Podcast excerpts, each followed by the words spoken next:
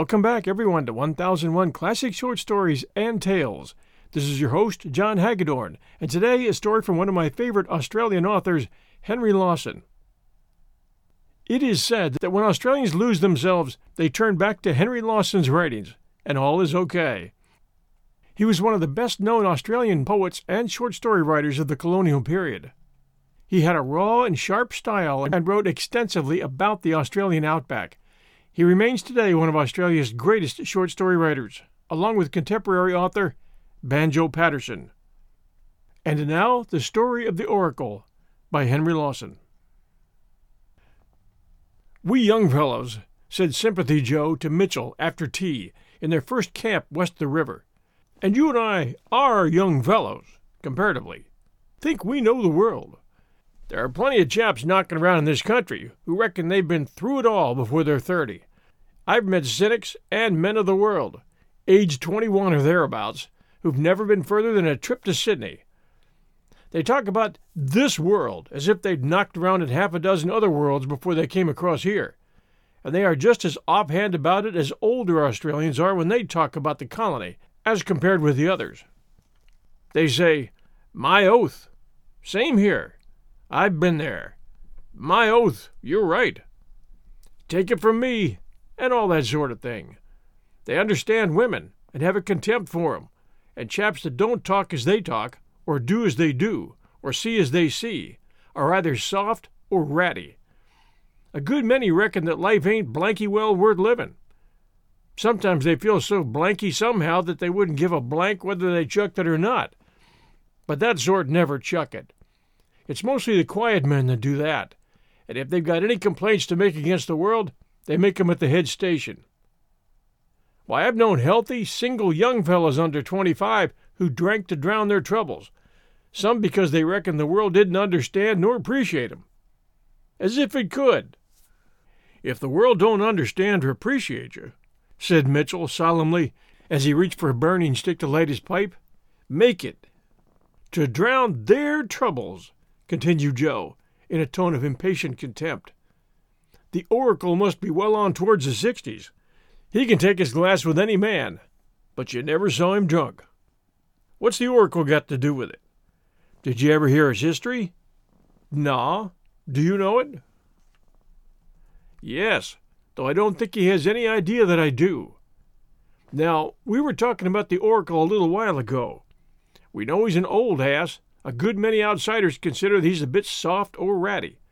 And as we're likely to be mates together for some time on that fencing contract, if we get it, you might as well know what sort of man he is and was, so as you won't get uneasy about him if he gets deaf for a while when you're talking, or does funny things with his pipe or pint pot, or walks up and down by himself for an hour or so after tea, or sits on a log with his head in his hands, or leans on the fence in the gloaming and keeps looking in a blank sort of way, straight ahead, across the clearing.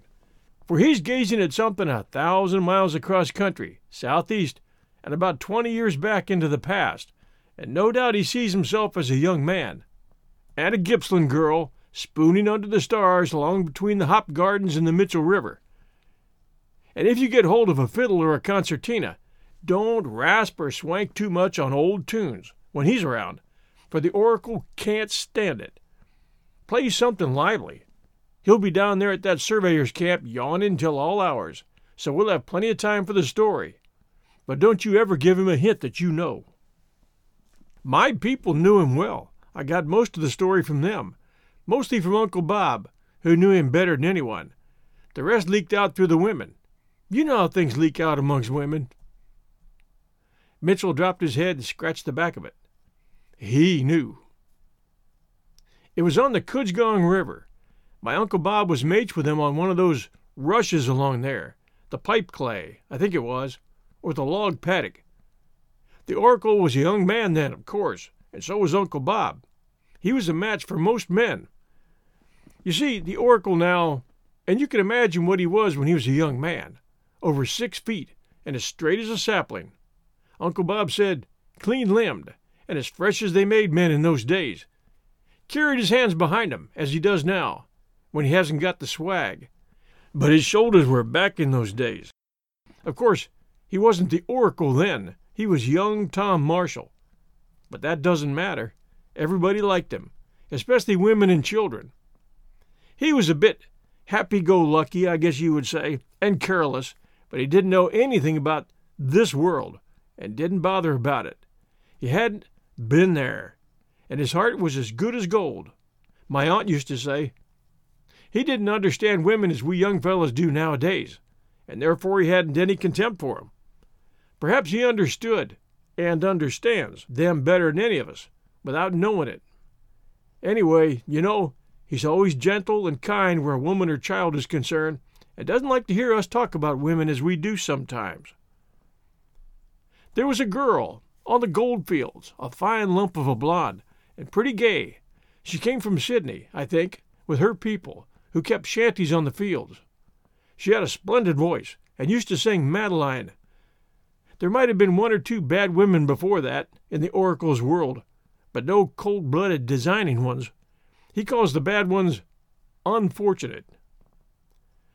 Perhaps it was Tom's looks, or his freshness, or his innocence, or softness, or maybe it was all together that attracted her.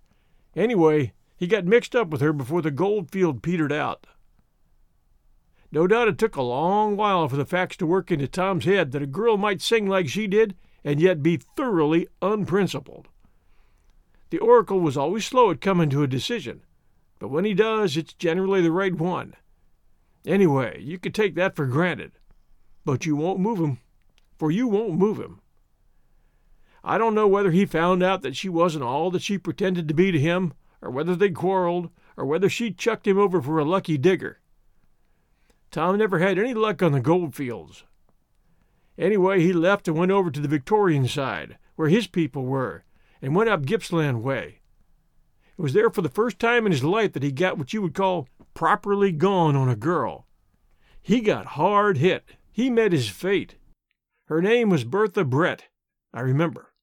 Aunt Bob saw her afterwards. Aunt Bob used to say that she was a girl as God made her, a good, true, womanly girl, one of those sort of girls that only love once.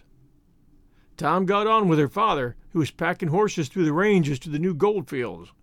It was a rough country, and there were no roads. They had to pack everything there in those days, and there was money in it. The girl's father took to Tom, as almost everybody else did, and as far as the girl was concerned, I think it was a case of love at first sight. They only knew each other for about six months, and were only courting, as they called it then, for three or four months altogether, but she was that sort of girl that can love a man for six weeks and lose him forever, and yet go on loving him to the end of her life, and die with his name on her lips. Well, things were brightening up every way for Tom, and he and his sweetheart were beginning to talk about their own little home and future, when there came a letter from the Madeline girl in New South Wales. She was in terrible trouble. Her baby was to be born in a month, her people had kicked her out, and she was in danger of starving. She begged and prayed of him to come back and marry her, if only for his child's sake. He could go then and be free. She would never trouble him any more. Only come and marry her just for the child's sake. We'll return to our story right after this message from our sponsor.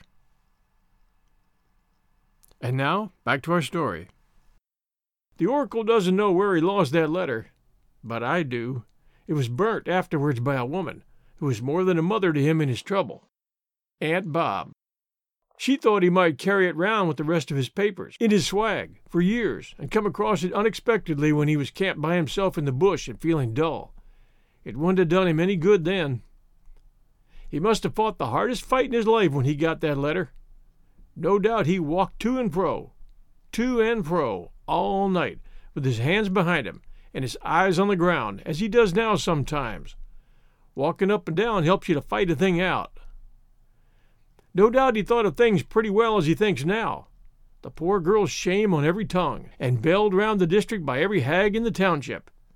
And she being looked upon by women as being as bad as any man who ever went to Bathurst in the old days, handcuffed between two troopers. There is sympathy, a pipe and tobacco, a cheering word, and maybe a whiskey now and then, for the criminal on his journey. But there is no mercy, at least as far as women are concerned, for the poor foolish girl who has to sneak out the back way and round by back streets and lanes after dark, with a cloak on to hide her figure.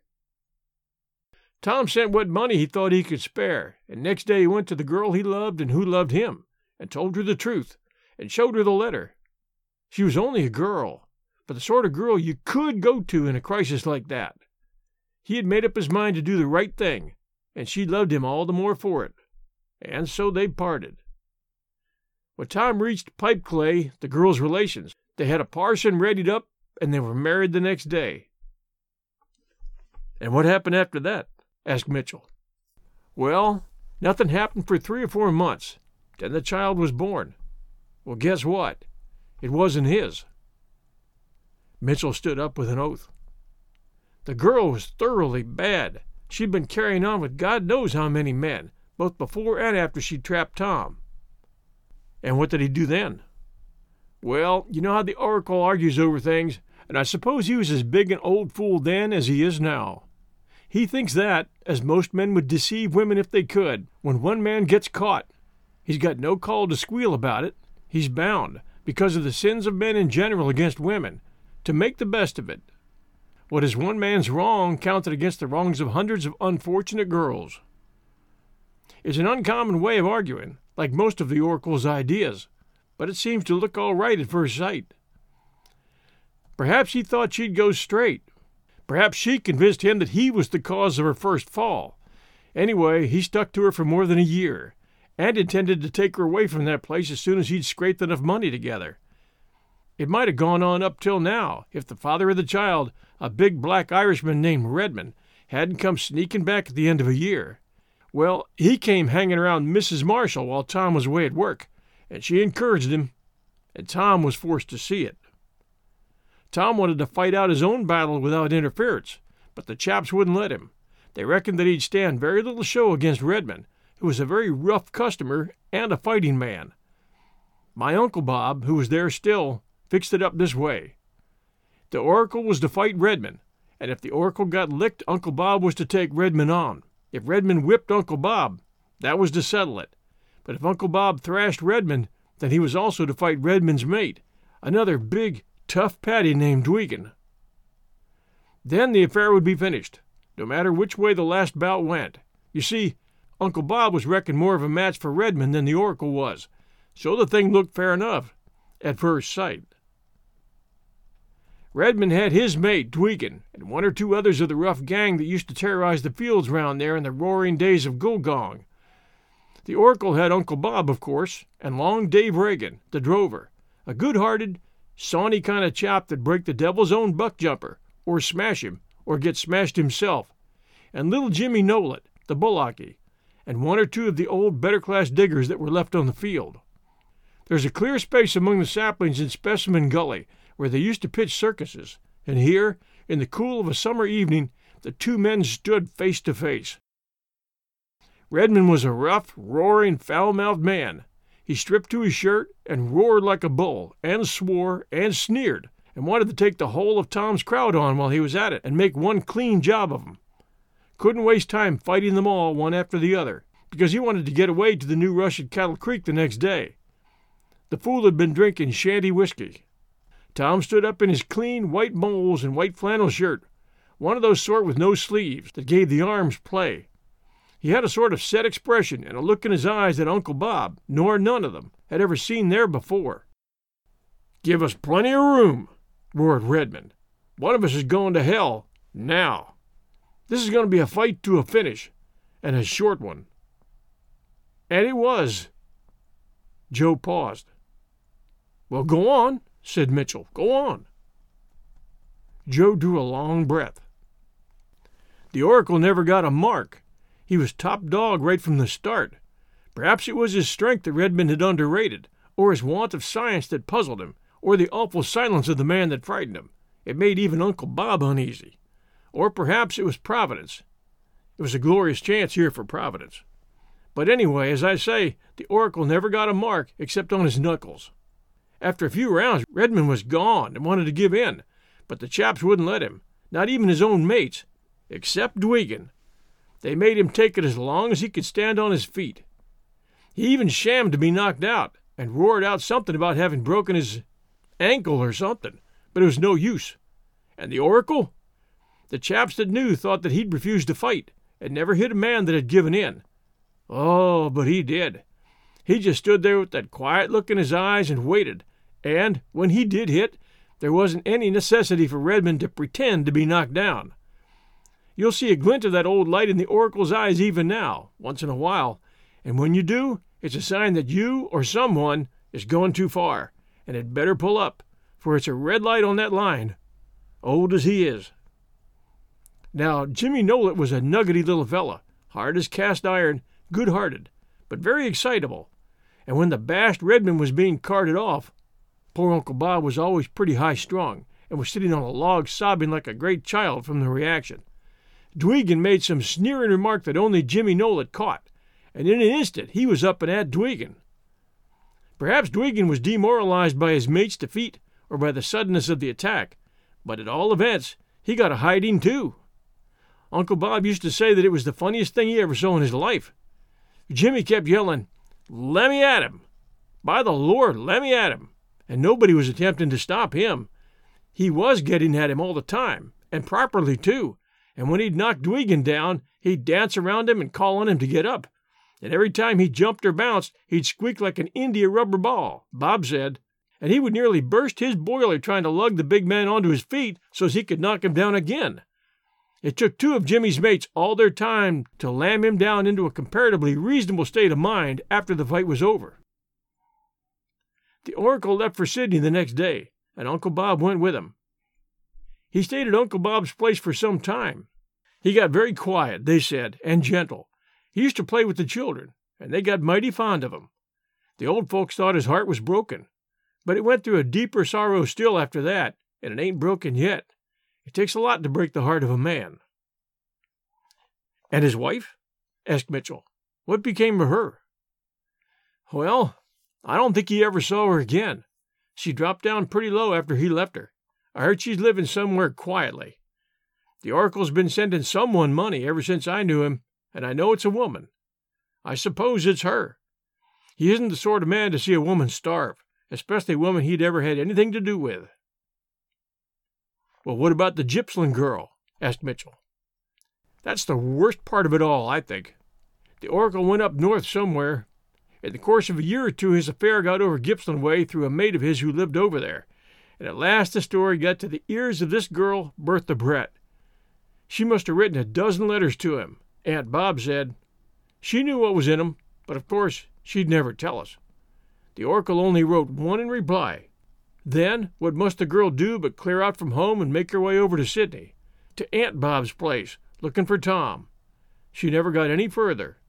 She took ill there, brain fever or broken heart or something of that sort. All the time she was down, her cry was, I want to see him. I want to find Tom. I only want to see Tom. When they saw she was dying, Aunt Bob wired to the Oracle to come, and he came. When the girl saw it was Tom sitting by that bed, she just gave one long look in his face, put her arms around his neck, and laid her head on his shoulder, and died. By the way, here comes the Oracle now. And Mitchell lifted the tea billy onto the coals. Thanks for joining us for the story of the Oracle by Australian classic short story writer Henry Lawson. Hope you enjoyed it as much as I did. Join us next week, Sunday night at 8 p.m. Eastern Time for a brand new story at 1001 Classic Short Stories and Tales. Everyone stay safe out there, and we'll be back soon.